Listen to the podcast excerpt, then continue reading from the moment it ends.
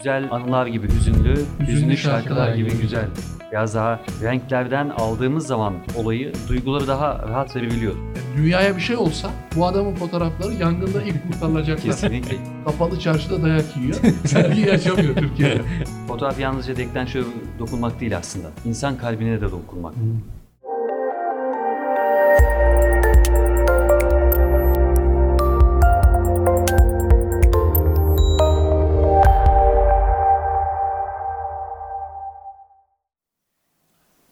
Hayalet Kest'e hoş geldiniz. Bugünkü konuğumuz fotoğraf eğitmeni Nazmi Çaykara. Hocam hoş geldiniz. Hoş Hoş bulduk Cengiz Bey. Hoş bulduk Öykü Bey. Nasılsınız? İyisiniz Teşekkür ederim. inşallah. Siz nasılsınız? İyiyiz biz de. Böyle hızlıca bir giriş yapalım. Değil? Harika. Ekstra Özledik şey zamanı. gerek yok.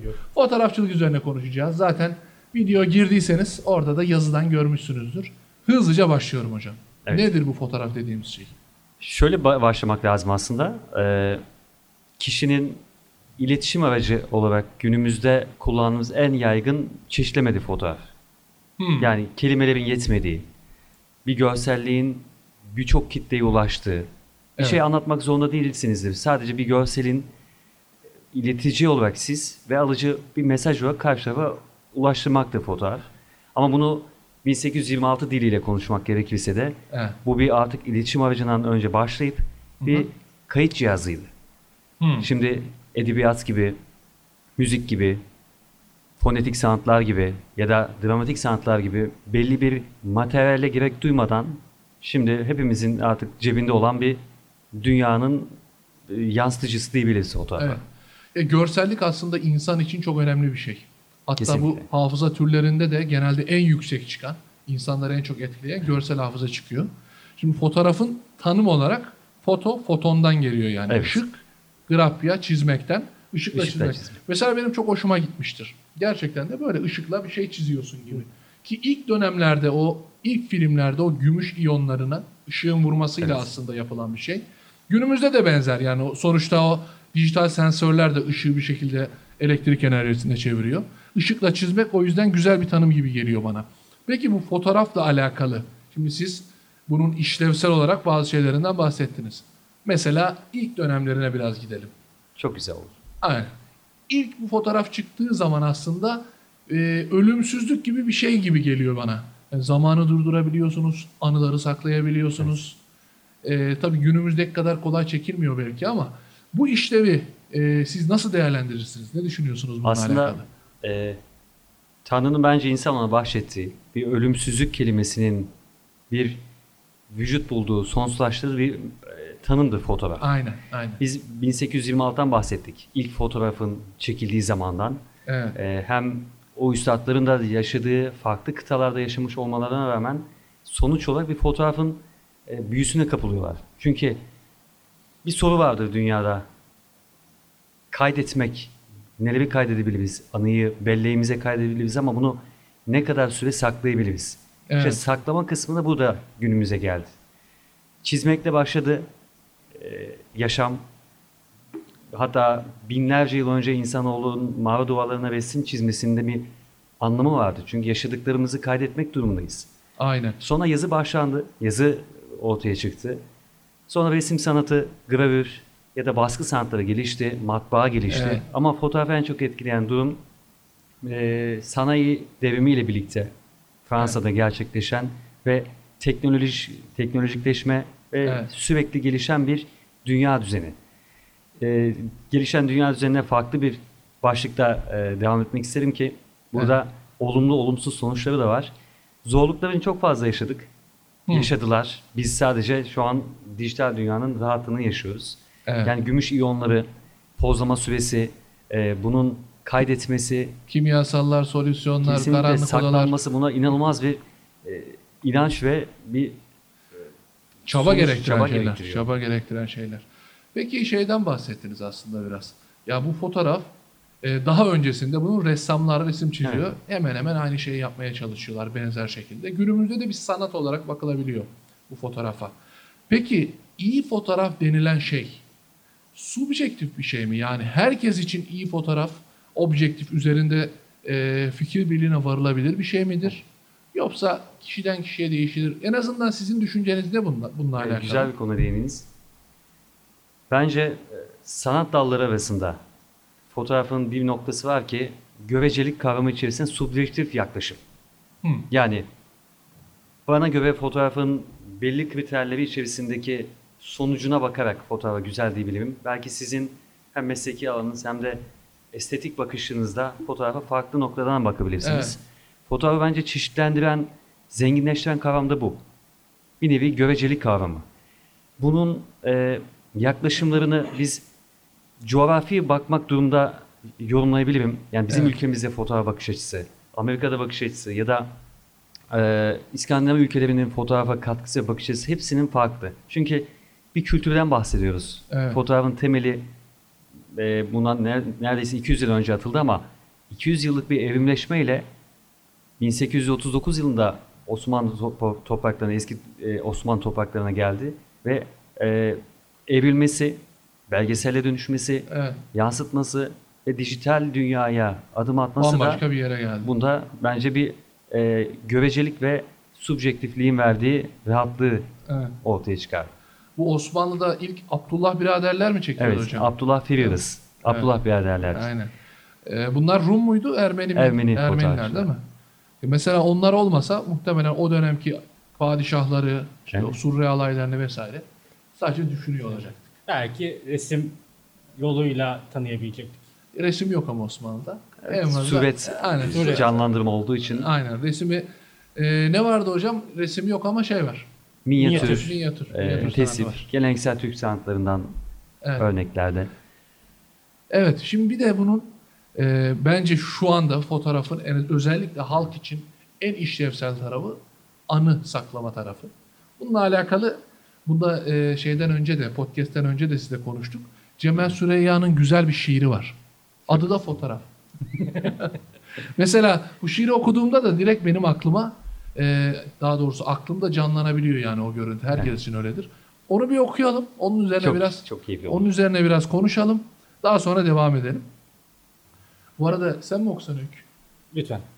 E- e- Edebiyatçının elinden bu zevki almak istemem. Peki. Durakta üç kişi. Adam, kadın ve çocuk. Adamın elleri ceplerinde. Kadın çocuğun elini tutmuş. Adam hüzünlü. Hüzünlü şarkılar gibi hüzünlü. Kadın güzel. Güzel anılar gibi güzel. Çocuk güzel anılar gibi hüzünlü. Hüzünlü şarkılar gibi güzel. Bir de bunun nostaljik tarafı var ya hocam. Mesela ben eski fotoğraflara baktığımda muhtemelen onu çekildiğinde hiç o duygularda olmamama rağmen pek çok işte de böyledir. İnsana bir öyle bir duygusallık çöküyor değil mi? Çok Tabii. garip bir şey değil mi bu? Yani o fotoğrafı çektirdiğimiz zaman e, o oraya nasıl gittiğimizi, o- onun arkasında neler yaşadığımızı hatırlıyoruz.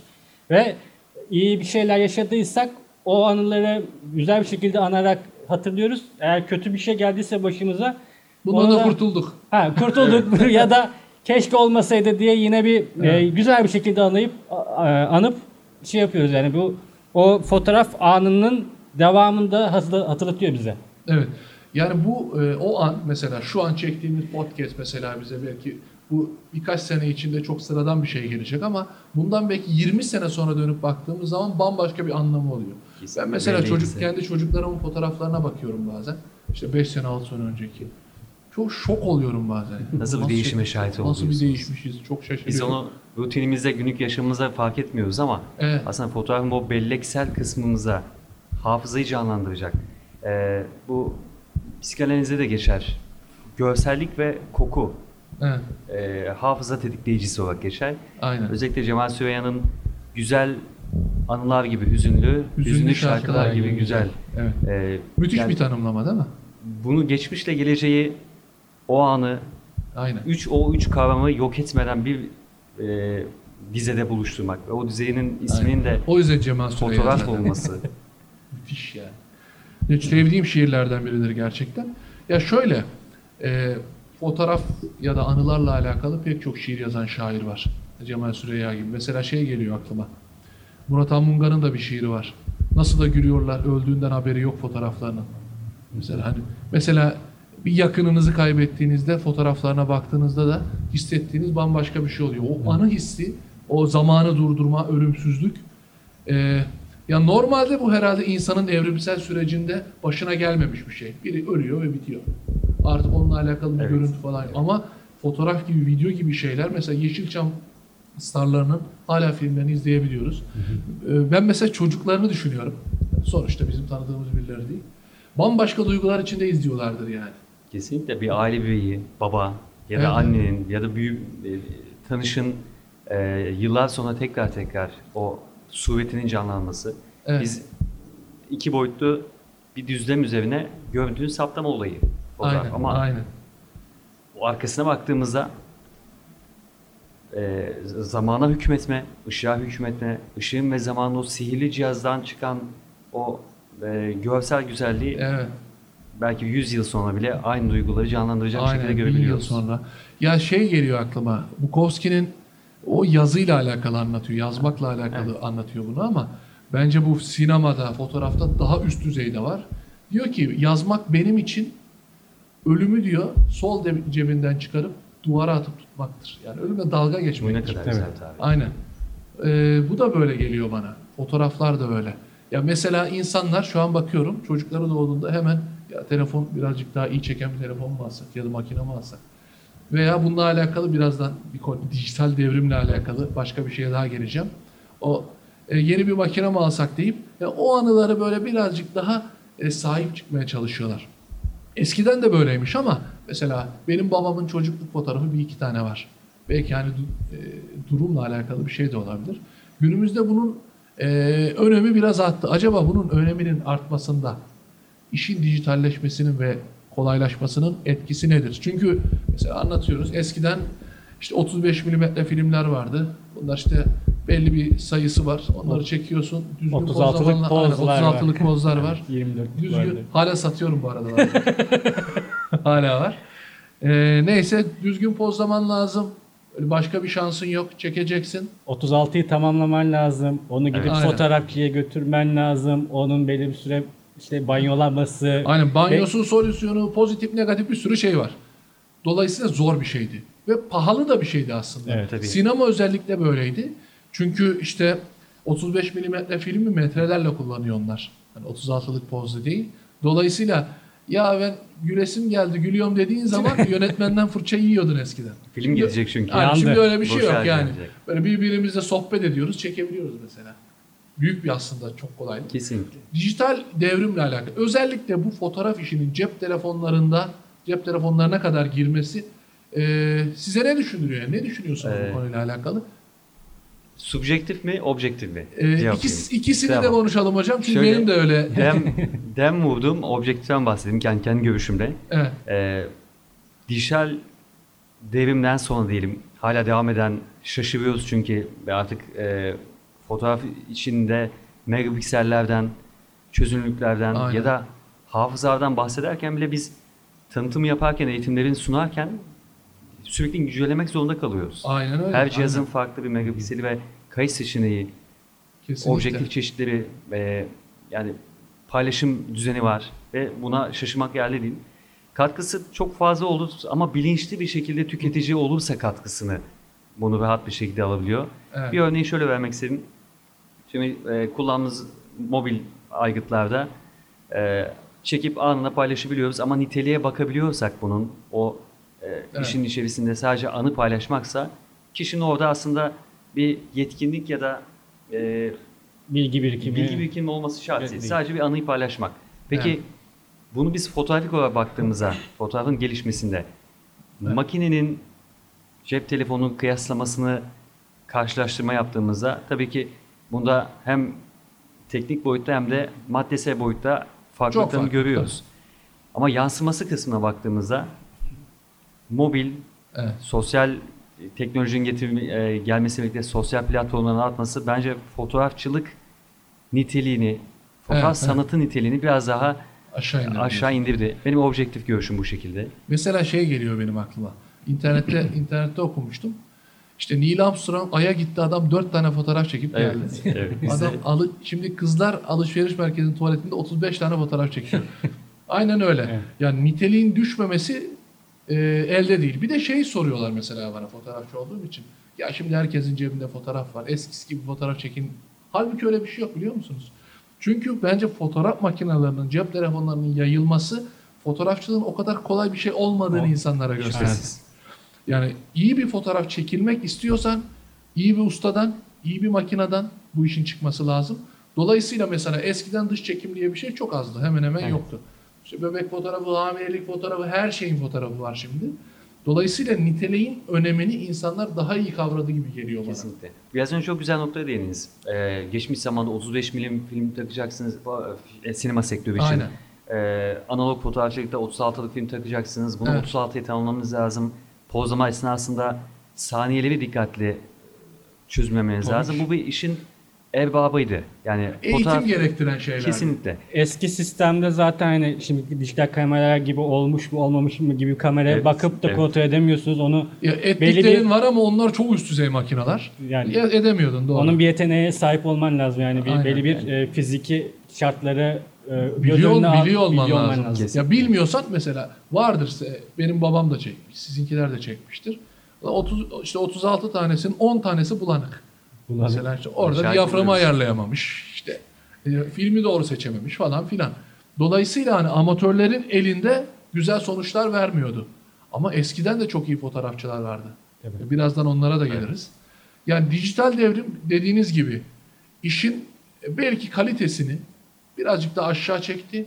Ama çok fazla yapıldığı için kaliteli işlerin de e, göz önüne çıkma, çıkmasına. e, çıkma sayısı arttı. Evet. Hani toplamda kaliteli işler mesela eskiden 100 kişi fotoğraf çekiyorsa bunların 50'si kaliteliyse şimdi 1000 kişi çekiyor 100'ü kaliteli aslında. Tam bu aşamada şu fotoğraf e, sanatının, Evet. fotoğrafçı olmanın ya da fotoğrafçı herkes mi e, bu durumun ünvansal kısmına sahip diye bir sorunsallığın içerisindeyiz aslında. Evet. E, bir hikaye anlatmakta fotoğraf. Dolayısıyla Kesinlikle. hepimiz bir hikayeciyiz. Aynen. aynen. Cebinde e, mobil aygıtı olan ya da çantasına fotoğraf makinesi olan arasındaki ünvansal bir farklılık yok. Hikayecidir. Aynen. Sözünüzü keseyim hocam. anlatırız. Mesela biz senaryoda da bunu yaparız. Evet. Fotoğrafta da mesela biz e, sahne yazarken bunu neden yazıyorum? Bu olmak zorunda mı diye sorarız mesela. Fotoğrafta da bu var. Ben bunu niye çekiyorum şu an? Eğer bunu sormuyorsanız bu manasız bir iş yapma, yapıyor, yaptığınız anlamına gelir. Ya ben şu an ne anlatmak istiyorum? Bu kadrajı niye oluşturdum? Ben bu fotoğrafı niye çekiyorum diye sorduğun zaman aslında iyi bir fotoğrafçı, güzel bir fotoğrafçı olma yolunda ilerliyorsun demektir. Evet. Yoksa bizim çocuklar da alıyor cep telefonlarını. Biz yemek yerken 50 tane poz çekmişler. işte eskiden öyle bir şey yoktu. Ama belki öğrenecek yani o da bir işe yarıyor olabilir. Şimdi dijital devrimde devrime şahit olan bir kesimiz biz, nesiliz.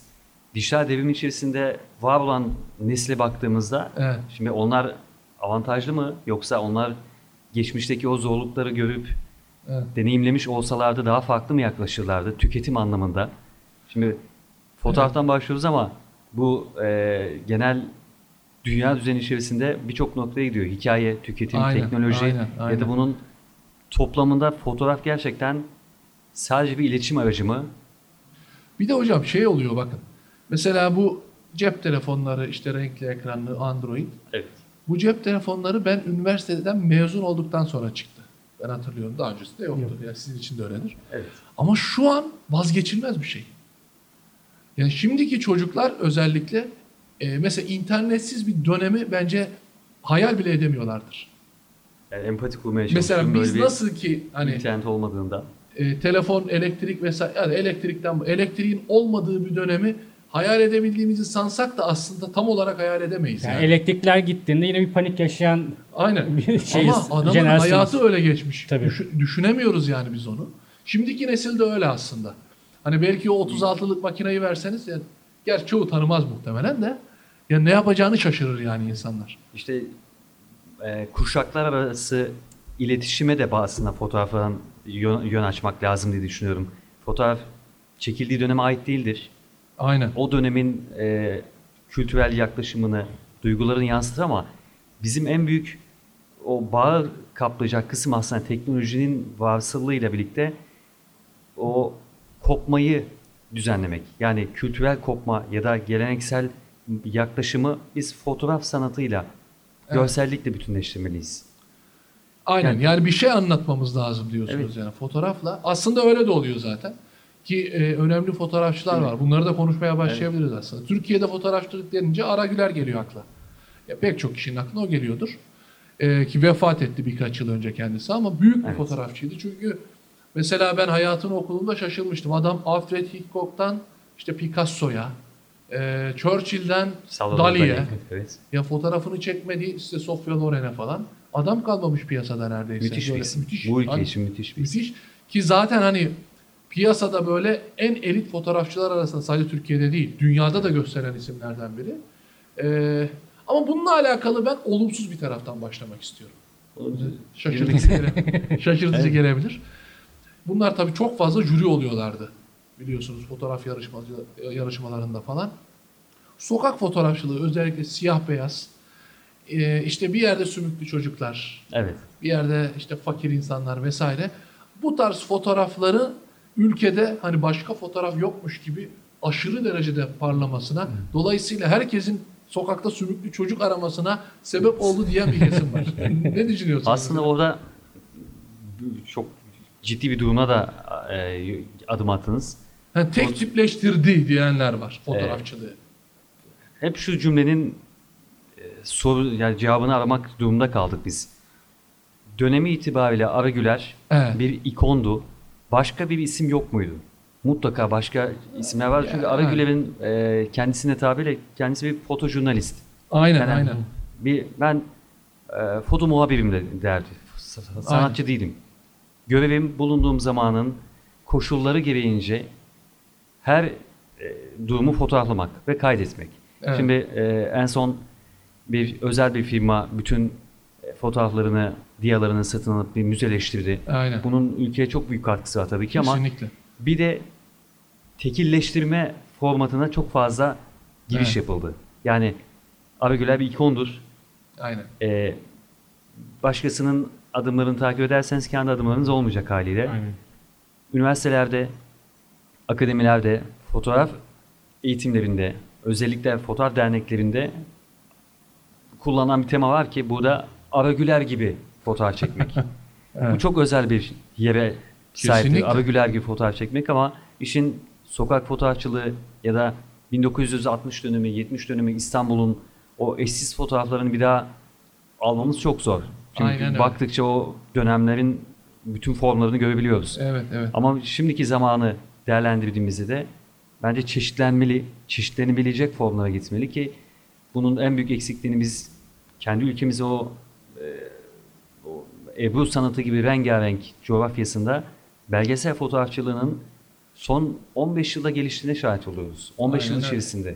Yani Hakkari'nin köyünde yaşayan bir yöresel o insanların ya da İstanbul'un güzel bir semtinde yaşayan insanların arasındaki bağı kelimeler değil fotoğraf kurar ama bu bağı kuracak fotoğrafçıların da tek bir yolu izlemesi bence kısır bir sonuca getirecek insanları. Getiriyor. Aragüler'e bu konuyla alakalı soruyorlar o geldi aklıma. Neden belgesel çekmiyorsunuz diye. Diyor ki öyle öyle bir millet var ki bir boktan anlamıyor. Evet, Oturur denize bakarım daha iyi diyor. Zaten öyle hani sivri dilli bir adamdı ya. Adam Alfred Hitchcock'a diyor ki çok aksi bir herifti pezevenk. hem açık sözlü hem Aynen. cesaretli. Onun şey sözünü severim ben. Hani ona soruyorlar hani makine soruyorlar falan. Evet. Hani en iyi makina, en iyi fotoğraf çekseydi en iyi daktiloya sahip olan da en, En iyi iyi kitabı yazması lazımdı. Ben Singer dikiş makinesiyle bile fotoğraf çekerim.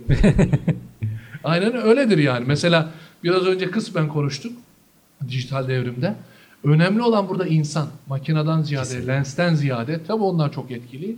Ama fotoğrafı çeken adam çok önemli. Adam iPhone'la müthiş işler çıkarıyorlar yani o müthiş fotoğrafçılarda öyle bir şey de var. Bir de Bir şey diyebilir miyim? Yani hep aynı e, Aragüler'i takip etmelerinin nedeni biraz edebiyat bilgisi eksikliği olarak hissettim ben şu anda konuşmanızda.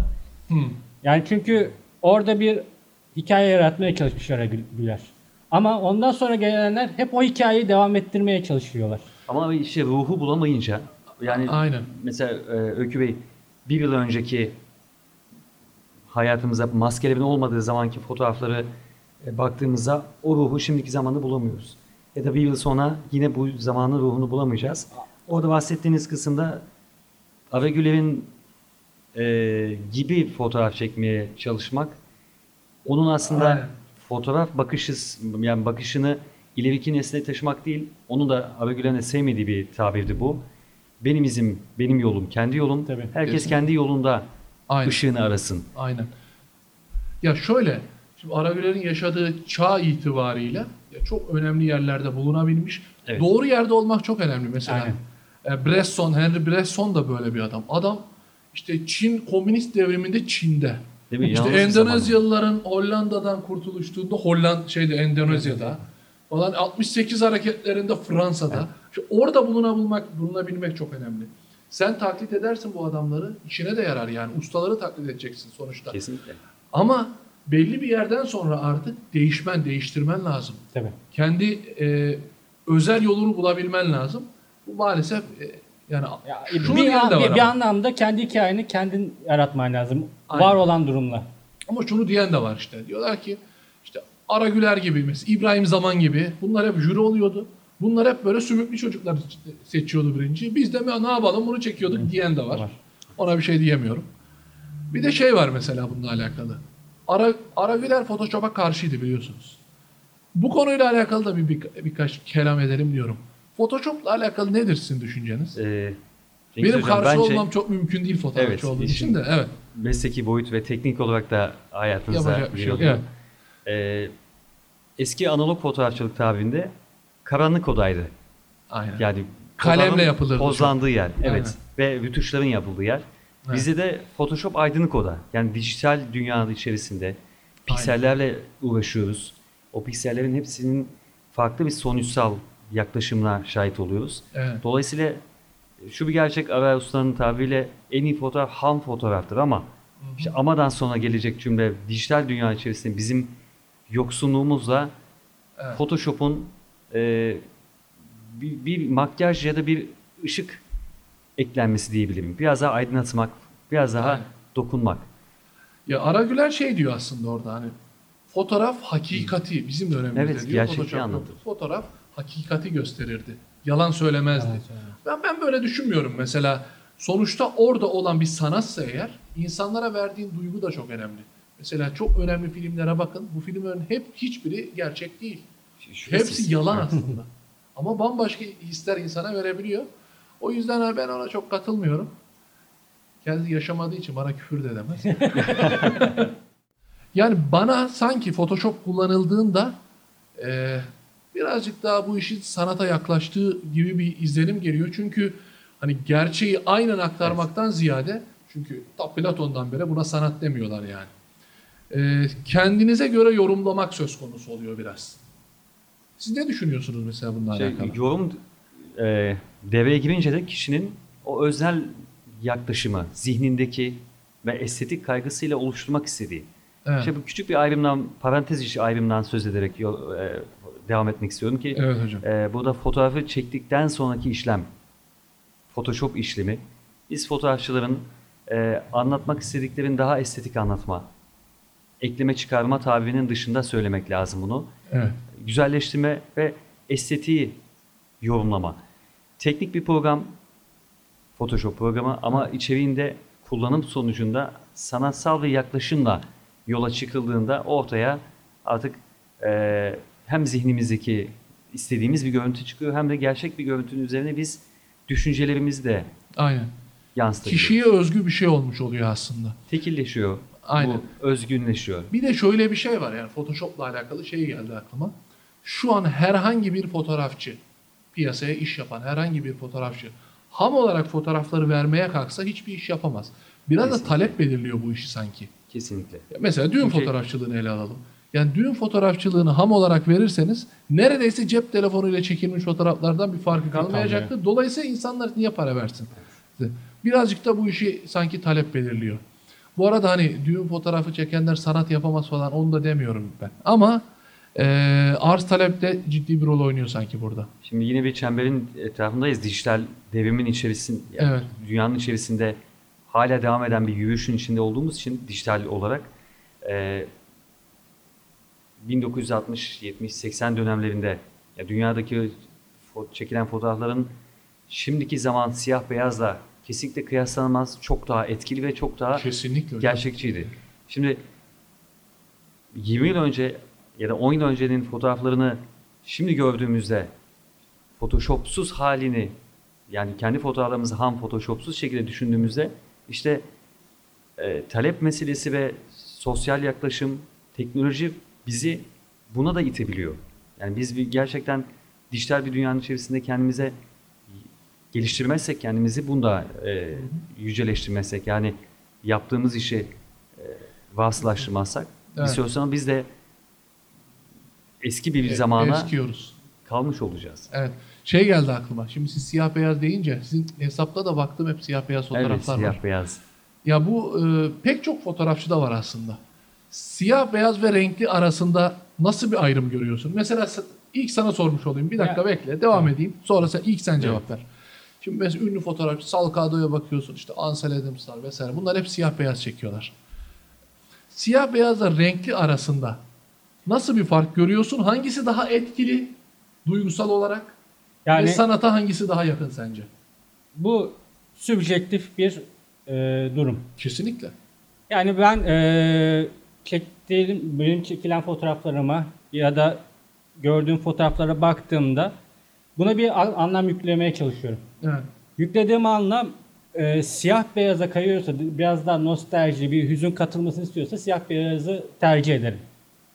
Hiç Ah. siyah beyaz film izliyor musun? İzlediğim olmuştur tabii. Yani Hmm. e, Türk sinemasından izliyorum yani. Seviyorum eski filmleri. Bana şey gibi geliyor hocam. Siyah beyaz sanki o renkli dünyadan dikkati dağıtmayıp Hı. e, insanın daha kolay odaklanmasını sağlıyor. Bir de e, onda işte o kontrastla oynayıp manipülasyon yapmak çok daha kolay renkliye göre. Dolayısıyla hani insanın ilgisini değiştirmek, yönlendirmek daha kolay. Dolayısıyla siyah beyaz e, daha etkileyiciymiş gibi de geliyor bana aslında. Hani renkli renkli de severim ama siyah beyazın da yeri ayrı. Hala siyah beyaz film çekenler de var. Çok ünlü yönetmenlerden de var aslında. Siz ne düşünüyorsunuz ki bu işi yapan Öykü Bey aslında cümleyi güzel başladı. Olaya dramatize etmek, Evet. duygusal yaklaşım sunmak. Biraz daha e, renklerden aldığımız zaman bir olayı, duyguları daha rahat verebiliyoruz. Kesinlikle. Şimdi burada da yine keskin bir ayrım var ki her fotoğraf siyah beyaz olur mu? Bir Hmm. oyun parkında gülerek oynayan çocukların siyah beyaz bir fotoğrafı bize ne derece gerçekçi gelebilir? Korku filmi gibi. Ama Kesin bunun arkasında bir şey patladı. Bir bomba patladı. Bir şey oldu kesinlikle, diye. kesinlikle. Tabii, ben tabii. siyah beyaz üzerine yoğunlaştım. Ee, analog dünya içerisinde yani analog fotoğrafçılık içerisinde e, deneyimleme, tecrübelendirme, tecrübeleme ve bunu sonuçlandırma fırsatı da bulmuştum. Makine ama e, renkli makine değil mi? Çünkü Leica'nın makine. monokrom çeken makineleri falan da var. Kesinlikle. Sizde öyle bir ben, şey yok Ben de değil mi? Zenit makinem vardı. Ha. Ee, bunu siyah beyaz Siz fotoğrafçılıktan de başladım. şeyden başladınız tabii. Filmli dönemden Evet. bahsediyoruz. evet. Yani o solüsyonların Ha. kırmızı odanın, e, kırmızı ışığın içerisinde e, tecrübelendim. Hı hı. Tabii siyah beyaz benim hayatımda o zamandan geldiği için Evet. e, 33 yaşındayım. Tabii geçmiş zaman değil. Evet. E, ilgisi olan herkesin bu analog fotoğrafçılıkta ya da siyah beyaz düzen üzerine rahatlıkla Ki fotoğrafçılığı da öğretebilecek bir şey sanki değil mi hocam? Yani çünkü siyah beyaz fotoğrafla uğraşmak işin e, işte o nostaljik tarafı, duygusal tarafı, işte o kadrajı öğretimi falan insanları daha iyi eğitebilirmiş gibi kesinlikle geliyor. teknik olarak baktığımızda Evet. e, renk geçişlerini biz e, soft ya da keskin görebiliriz bir renkli fotoğrafta ya da kontrastlı, zıtlı görebiliriz. Ama siyah beyazda siyah ve beyaz vardır. Grilere dikkat ederek fotoğraf oluşturuyoruz. Aynen. Ben e, siyah beyaz çekiyorum, siyah beyaz şeklinde işliyorum. Kimi fotoğrafçı arkadaşlarımız bunu renkli çekip Photoshop'ta siyah beyaza dönüştürebiliyor. Farklı çeşitler, farklı Siz kendiniz sonuçlar. siyah beyaz çekiyorsunuz. Siyah beyaz çekiyorum. Yine dijital Tabii, e, tabii. cihazdan siyah beyaz. Aynen. E, sonucu da siyah beyazı biraz daha Photoshop'ta ve e, güçlendirme Film kullanmıyorsunuz değil mi artık? Artık kullanmıyorum. Benim aklıma bir soru geldi hocam. Siz aynı zamanda eğitim veriyorsunuz. Ee, eğitim verdiğiniz öğrenciler arasında siyah beyaz e, fotoğrafa eğilimi o- olan yüzde kaç? Ben şöyle niye bu soruyu sordum? Çünkü e, teknoloji ilerledikçe, zaman geçtikçe e, dijital fotoğrafı insanlar daha dijital fotoğraf içerisinde olacaklar ve bu siyah Evet. beyaz Ama hocamın şeyi- yani eğitim verdikleri hep gençler değil aslında değil mi? Yani yani yaş grubu çeşitleniyor ama, Ama- Öykü Bey'in dediğini çok rahat anladım. Evet. E, genellikle artık renkleri çok seviyorlar. evet. Yani bir de onların e, onların diye e, şey yapmayayım e, belli bir kıstasa sokmayayım ama aynen. eğitimlere katılan arkadaşlarımızın birçoğunun da sosyal medya like oranına bakarak fotoğraflarını yayınladığını düşündüğümüzde burada siyah beyaz biraz daha işi gerçek boyutta bakabilecek insanların tercih ettiği. Ben e, gururla söylemek istiyorum. E, fotoğraf sanatçıları ya da fotoğraf eğitmenleri arkadaşlarımızla, dostlarımızla sosyal medyadan fotoğrafların üzerine konuşurken renkli yerine siyah beyaz üzerine daha fazla konuştuğumuzu Tabii. şahit oluyoruz. Çünkü burada bir de teknikten ziyade bir de ilgi durum da oluşuyor. Ama Aynen. bu dönem özellikle kategoriye sokacaksak genç arkadaşlarımızın renkli fotoğraf üzerine daha çok yoğunlaştığını Hatta söylemek şöyle istiyorum. söyleyeyim bak ben işi içinde biri olarak söyleyeyim sana. Evet. Normalde ya belli bir fotoğrafın işte saturasyon, doygunluk dediğimiz bir şey var. Yani renkleri belli bir yere kadar canlı olabilir. Ama biz e, onu çeşitli tekniklerle o kadar canlı hale getiriyoruz ki gerçeküstü bir hal alıyor fotoğraf. Neden bunu yapıyoruz? Çünkü bunu istiyor insanlar. Evet, sürrealizme giriyor. Bu Aynen. yaşanılan dünyanın tam farklı bir Aynen. dünyası. Bambaşka bir fotoğraf Yani oluyor. bir ütopyaya, kişinin ütopyası. Aynen Herkesin öyle. bir e, ütopya var ama bu da Kendi kafasında yaşamak istediği Kesinlikle. bir Bir de görüntü. genel kriterlere bakınca Evet. yani fotoğraf dediğimiz olgu hikaye anlatmaktır, e, bir yansıtmaktır, bir kaydetmektir ama e, her görselde fotoğraf olarak değerlendirdiğimizde bir de sanat kısmına adım atmaya başladım. Büyük bir cesaret gerekti bence. Kes, kesinlikle. Ya mesela bu sanatçılardan devam edelim. Ara Güler'i Evet, konuştuk. keyifli Ya oldu. şöyle, e, hepsine değil de böyle meşhur birkaç tanesini daha konuşabiliriz sanki. Steve Mc- McCurry geliyor benim aklıma. Çünkü yabancı fotoğrafçı denildiğinde ülkemizde en çok tanınan adamlardan biri muhtemelen Evet, budur. Steve McCurry. Ya National Geographic'in fotoğrafçısı adam yıllardır fotoğrafçı. İşte bundan 30-40 yıl önce çektiği bir Afgan kızı yani çok ikonik fotoğraflardan biridir. Ben onu da yayında gösteririm, yayına veririm. Ki kendisi daha sonra işte 17 yıl sonra tekrardan o kadını bulup e, fotoğraf çekiyor. Kendi sitesinden ben fotoğraflarına bakmıştım. E, biri şey yorum yapmış. Yani dünyaya bir şey olsa bu adamın fotoğrafları yangında ilk kurtarılacaklar. Kesinlikle. yani öyle müthiş fotoğrafları hala var. devam ediyor. Hala yansıtmaya. Kendisi Photoshop kullanıyor bu arada. Onu da söyleyeyim. Ee, Çok önemli olaylara kanıt niteliğinde belgeler bunlar. ya kesinlikle öyle. Bir- Hatta şöyle bir şeyi vardı hocam 2011'de belki hatırlarsanız. Ee, bu Kodak Chrome kullanıyordu. Evet. Filmli kullanıyordu. Son Amerika'da çıkacak fabrikaya diyor ki son üret artık bitiyor. Film işi bitiyor. Son üreteceğiniz e, filmi bana verin. Onlar da kabul ediyor. Alıyor işte 36 pozluk filmi. Bütün dünyayı gezip fotoğraflıyor. İşte Robert De Niro'yu çekti, Amerikan'ı çekti işte. Çeşitli yerlerde fotoğraflar çekti. O sergiyi de İstanbul Modern'de sergilediler. Bu çok özel bir Evet. adımdı çünkü. Yani Aynen. bir teknolojinin artık Aragüler de çekmiş miydi? Doğru mu hatırlıyorum? Sanki o da vardı. Ara Güler seçkisini bilmiyorum. Steve McCurry'nin e, fotoğraf O hafızası 2011'deki. içerisinde. Evet. E, ama Magnum Photos, Magnum Aynen. ajansı içerisinde e, birlikte çalıştıklarına şahitim. Yani e, okuduklarıma bakınca, e, sonuçlanınca Zaten Capa. serginin e, sergiyi yapan da Magnum'du diye biliyorum. ben. Magnum'du. Evet. Çok acayip. Yani öyle bir şöyle bir adam düşün. Yani adam e, hem belgesel manasında müthiş işler çıkarıyor. Onun e, yanında gidiyor savaşlarda müthiş fotoğrafları var. Bir de 2013'tü sanırsam Pirelli takvimini çekti. Evet. O, Değil mi? Pire- Ve e, o zamana kadar çekilen Pirelli takvimlerinden çok farklıydı yani. işin içerisine sanatsal Sanat- Sanat, giriyor. aynen. Ya böyle millet Pirelli takvimini niye alırsın? O yüzden almadın yani onu. Öyle söyleyeyim Sa- sana. sa- sanata bak. 2011 harici. Aynen öyle. öyle. Ya böyle müthiş bir adamdı. Hala da devam ediyor zaten. Devam çalışmaya. Devam ediyor. Kim var hocam konuşmak istediğiniz? Mesela Salgado var yine. Siyah beyazcı. Siyah beyaz. Siyah. Ee, yani bu topraklardan e, genele yayılan isimlerden hala yaşayan İzzet Keribar var. Evet. Ee, İbrahim Zaman var. Meşhur. Uluslararası fotoğrafçılardan mesela e, Brezilyalı fotoğraf sanatçısı Brezilyalı şey işte hocam. Ee, neydi onun adı? Sebastian Salgado. Salgado. Heh, Evet. Tamam. yani hem Hatta Sebastian Salgado'nun şöyle bir anısı var. Ee, 99 yılında bu bütün dünyada böyle varoşlarda, pazarlarda falan bir fotoğraf çekip sergi yapacak. kapalı çarşıda dayak yiyor. Sergiyi açamıyor Türkiye'de. Her yerde çekiyor gelip burada hesaplar dövmüş. Dövmeden neden de ne sence? Ne olabilir? Müşterilerimizi kaçırıyor. Allah Allah ya. Ki bunun e, benim çok en sevdiğim yönetmenlerden biri Wim Wenders'le beraber bir belgeseli var. Aslında Salgado'yu anlatan bir belgesel. The Salt of the Earth diye. Müthiş, müthiş bir belgeseldir. Onu da herkese Tavsiye ederim. Tavsiye ediyorum. Hem e, fotoğrafçı yaklaşımı hem Kesinlikle. bu gezegene katkıda bulunmuş bir ailesel olarak bir toprağı nasıl canlandırabileceği, tekrar bir dünyaya Doğru. dönüşebileceğini Ve yansıtıyor. kendisi hani nasıl bir yerden gelmiş? Adam Brezilya'dan yedi kardeşli bir aileden geliyor. Bir de o arada kendi fotoğraflarını koyuyorlar ya hocam.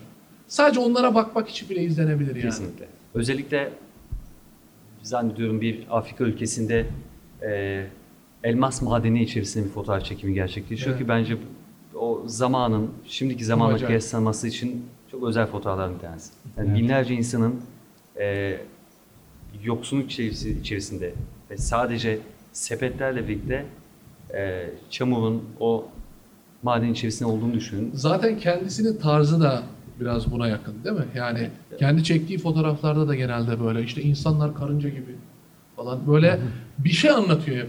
Ki Aragüler'le de şey vardır. Dostluğu vardır diye Var, hatırlıyorum. dostlukları var. Dostlukları Çünkü var. yine yani alanları farklı olsa da Evet. birisi foto muhabir, birisi fotoğraf sanatçısı.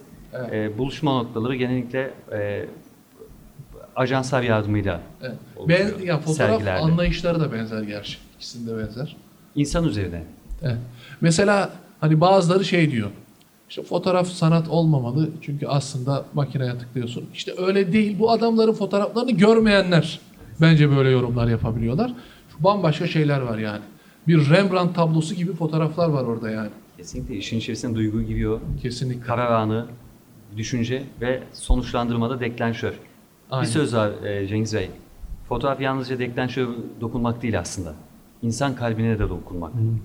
Biz fotoğrafçılar teknik olarak bir cihazın yönelimini, yönetimini yapabiliyoruz ama Evet. onun arkasındaki biziz ve biz kendimizi de yansıtabiliyorsak, kendi duygularımızla birlikte yansıtabileceğimiz görselin duygularını da e, oluşturabiliyorsak, bu da aslında fotoğrafçı biraz daha anlatımcıya, hikayeciye, önemli olan anlam. dönüşüme giriş yapıyor. Ben bu ilk senaryo işine merak sarmaya başladığımda işte piyasada ne kadar kitap var okuyorum.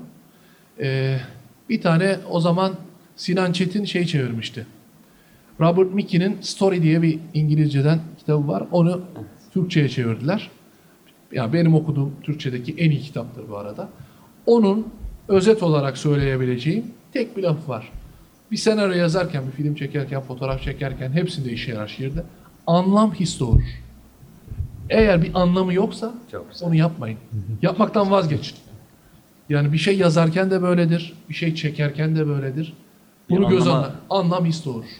Yani gerekiyor. orada hatta onu güzelce açıklıyor. Diyordu ki işte milyonlarca dolarlık işte patlamalar, çatlamalar, özel efektler değil. Anlam his doğurur. Bu kadar. Bu da böyle.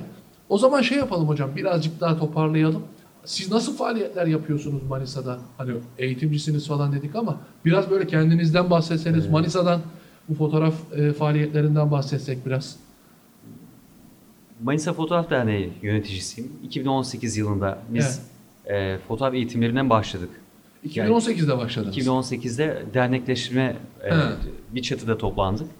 E, Manisa'da çeşitli kurumlarda eğitimler de, hala devam etmekteyim. Devam ediyor, evet. E, orada fotoğrafın eğitimini ilk adımı atan arkadaşlarımızın devam etmesi için bir çatıya, bir toplayıcı yere ihtiyacımız vardı, bir başlığa. Evet. Ve bunda en vasıta durumu bir sivil toplum kuruluşunun e, birlikteliğiyle bu gücünü yansımaktı. Aynen. 2018 yılından günümüze kadar e, amacımız bu şehre katkıda bulunmak, fotoğrafik anlamda katkıda bulunmak. Her zaman gelişen, değişen yüzleri bir belleğe almaktı. Evet. Bu da devam ediyoruz. Yine farklı kurumlarda fotoğraf eğitimleri ve e, birlikteliklerle sergiler, projeler. Ki yakında da bir serginiz olacak Yakın herhalde. zamanda e, Ne kadar yakın hocam? 8 Eylül. Kesin. Eğer yayın, yayın tarihine de aynı zamana denk gelirse belki de güzel bir devamı da Bi- Biz bunu iki güne yayınlarız. Yani 8 nerede olacak? Manisa Büyükşehir Belediyesi ile biz e, Manisa Fotoğraf Derneği birlikteliğiyle bir yıl boyunca 17 ilçeyi fotoğrafladık. Amacımız Manisa'daki 17 ilçeyi Evet. fotoğrafladık. Manisa'nın yüzü projesi. Yüz fotoğraftan Manisa'nın yüzünü anlatmak ama şunun e, emin olabilirsiniz hiç görmediğiniz bir yüzle karşılaşacaksınız Manisa'nın. Hmm. Ekonomik, Beklentiyi kültürel, geleneksel e, ve e, mimari e, tarihi yüzü var Manisa karşımızda. zaten biraz farklı bir şehir. Yani, Yani tahmin edebiliyorum ne yaptığını, neler gizleyen bir yapabildiğinizi. şehir. Aynen, aynen. aynen. Sadece aramak isteyen ve Evet. gerçekten aradığını yansıtmak isteyen insanların e, Ki sizin kendi fotoğraflarınız da var burada. evet yüz fotoğrafımızdan e, fotoğraf severlere seçkiye çıkacağız. Süper. Ne kadar sürecek hocam? 8 Eylül 12 Eylül tarihleri arasında Tamam. e, bu Ücret falan var mı bir şey? sergi ücretsiz Gezebiliyor. sadece Fatih Sergi Salonu'nda değil planımız bunu Manisa'nın 17 ilçesinde Hmm. e, çeşitli dönemlerde e, sergileştirmek. Sergilemek. Çünkü 100 adet fotoğrafın e, kronolojik sırayla da baktığımızda bizim pandemi bir bölme yaşattı bize. Evet. Ama geçtiğimiz iki ay önce tekrar e, yolculuğumuza devam ettik. Ki zaten siz hani tek bir taraftan ziyade işte astro fotoğrafçılık eğitimi de var sizde. Evet. Bambaşka portre eğitimi de var. Alanım sokak ve portre fotoğrafçılığı üzerine ama e, biz bu çatının içerisine biz makro fotoğrafçılıktan, sokak fotoğrafçılığından, stüdyo fotoğrafçılığından e, astro fotoğrafçılığa kadar çeşitlendirmeye çalıştık ki fotoğraf sadece bir yüzeysel adım atma durumu değil. Birçok odalara girebiliyoruz. Birçok Aynı zamanda bir profesyonelleşme de gerektiriyor bazı Evet. şeyler. Çünkü o astro fotoğrafçılık denilen şey çevirdim gökyüzünü çektim olmuyor yani. İşte o sizin kimliğinizde yansıtıyor. Aynen. Mesela e, Öykü Bey belki manzara fotoğrafı üzerine çok e, kendini gösterebilir. Ama alanında ilerlediği sadece manzara ise burada tekilleşir, burada profesyonelleşir. Tabii tabii. Bize şu ayrım çok fazla Cengiz Bey, siz de şahit oluyorsunuzdur. Yani her şeyi çekemeyiz. Yani ben Evet. sizin alanınıza e, fotoğraf üretemem. E, yani arada bir Her şeyi ruh sorunu- mükemmel yapamayız. Evet, diye. ruh sorunu yaşayabilirim. Evet. Ee, bir başka arkadaşımız portre anlamında fotoğraf çekerken Kesinlikle, sorun kesinlikle. yaşayabilir. Yeter ki burada kişinin o kritik soru. Ben neden fotoğraf çekmek istiyorum? Aynen. Buna e, cesaretle ve öznel cevap vermesiyle ilk büyük adımı atmış olur. Şu an kurslar halk eğitimde mi veriliyor hocam? Ve gitmek isteyen olur mu? Evet, Şehzade Halk Eğitim Merkezi. Şehzadeler, Yunus Emre'de devam var. ediyoruz. Tamam. Bir derneğimiz vardı. O devam etmiyor şu an. Ee, Manisa Fotoğraf Derneğimiz aktif Aktif mi? ama fotoğraf kafemiz vardı. Evet, kafe vardı, Pandemi pardon. sebebiyle biraz e, görüntü dışına Aynen. çekildik. Yani fotoğrafın arkasına yer aldık. Aynen. Önümüzdeki zamanda tekrar fotoğrafı İnşallah. İnşallah hocam. oluşturmaya başlayacağız. Ya ileride ben size tekrar podcast yapmak isterim. Özellikle bu Çok fotoğrafın. birazcık daha böyle temellerine girebiliriz yani içeriğine falan da girebiliriz. Ben bir şey yaptım size de söylememiştim bunu da. Ben internetten e, Trabzon'da aylık olarak 10 yıl yayınlanan bir dergi var. Burada adam e, bir tane doçent ama Laz yani Trabzon'da olduğu Evet. için zaten. İşte diyafram anlatıyor, filtreleri anlatırken her birine bir şiir yazmış. Şu çok hoşuma gitti. İlk defa duyacağım. Mesela diyaframlarla alakalı şiirini söyleyeyim, okuyayım. Bence bunu diyafram anlatacağım programda mı okusan? Bir onu da okuruz. İyi, Şu tamam. an bir çerez olarak. Çerez olarak atalım. Diyaframın ne olduğunu sen biliyor musun? Biliyorum, evet. Tamam. Düğün günü gelen de göğe mermi saçılır. Diyafram göze benzer. Kısılır da açılır. Parmaklarım üşüdü. Diyafram açamadım. Kaynatan bastı bizi. Becerip kaçamadım. Vermez ise babası. Anlaşır da kaçarım. Az ışıklı yerlerde diyaframı açarım. Güzelmiş. Mesela bir, bir iki tane daha okuyayım. Bak, Bayağı güldüm bunlara. Ha, filtreler mesela adam. Karadağ ormanında kovaladım ayıyı. Hava sislendiğinde kullanırık sarıyı. Aynen. Baktım karşıda Rize. Taktım bir polarize. Net ettim 500'lüğü. Geldik yarlan göz göze. Mavi renkli filtre. Tenleri koyu eder. Süt beyazı Fadimem. Birden bir oldu esmer. çok iyi yapmışlar. Son bir tane daha okuyayım. Filmler var, objektifler var, Evet. fotoğraf çekim var. Hangisini okuyayım? Sen söyle. Filmler. Filmler. Da film bilim kalmadı artık da okuyayım. Filmim yüksek asa, gren yapacak, gren. Yitirdim Fadime'mi yok mudur onu gören? Filmin üst tarafı gümüş kaplıdır gümüş. Gel karanlık odama edelim senle cümbüş. Film çektim binasa diyafram kısa kısa. Kaynatam koyu çıkmış. Ne gam ettim ne tasa. Çok iyi. Çok iyi değil mi ya? Diyafram kısa kısa. Yani e, Cengiz Bey bahsettiğiniz o yani şiirsel yaklaşım o kadar akılda kalıcı olmuş gibi de. Ve müthiş bilgi veriyor aslında. Ben okuduğumda da böyle anlatırsın yani diyafram mesela. Evet. Yani Gerçi- şimdi herkesin öğrenme e, yeteneği farklıdır. Aynen. Yani kimisi işte müzikle çalışır, kimisi işte e, matematiksel olarak formülize eder. Yani bu şiiri seven insanlar için çok güzel anlatmış fotoğrafçılığı. Hocanın da adını söyleyelim bu arada. E, doçent doktor Mustafa Reşat Sümerkan. Çoktan profesör olmuştur zaten. Yaklaşımı yöre özgü de çok etkili olmuş. Kemençe eşliğinde fotoğraf dersleriymiş adı da. Kemençe eşliğinde. Evet hocam. Var mı son söyleyecekleriniz? Bitirebiliriz. Her insan bir hikayedir. Evet. Anlatıcısını bekleyen. O yüzden fotoğraf bizim için Tanrı'nın bahşetmiş olduğu büyük bir kutsal ve büyük bir mükafat olarak görüyorum. Evet. Ee, herkes fotoğraf hikayeci olabilir. O hikayeyi yansıtabilir. Bu hikayenin başrolü siz oluyorsunuz çünkü. Hikayeyi sonsuzlaştıran insandır. Evet. Ee, güzel fotoğraflar heybenizde olsun. İnşallah. Güzellikler görün. Fotoğraf çekmek isteyenleri Güzel sonuçlara. hocama bekliyoruz. Özellikle Manisa'da olanları. İnşallah. Hoşçakalın. Sen, sen bir şey diyeceksin. Ben bir şey diyeceğim. Ha. Hocamızın e, ulaşabileceği Instagram adresi ya da bilgileri de video altına Videonun altına koyarız hocam. ekleriz. Size ulaşsınlar. Tamam, çok sevindim. Tamam. Çok Hoş- teşekkür. Hoşçakalın. Teşekkür ediyoruz izlediğiniz için. İyi günler. İyi günler.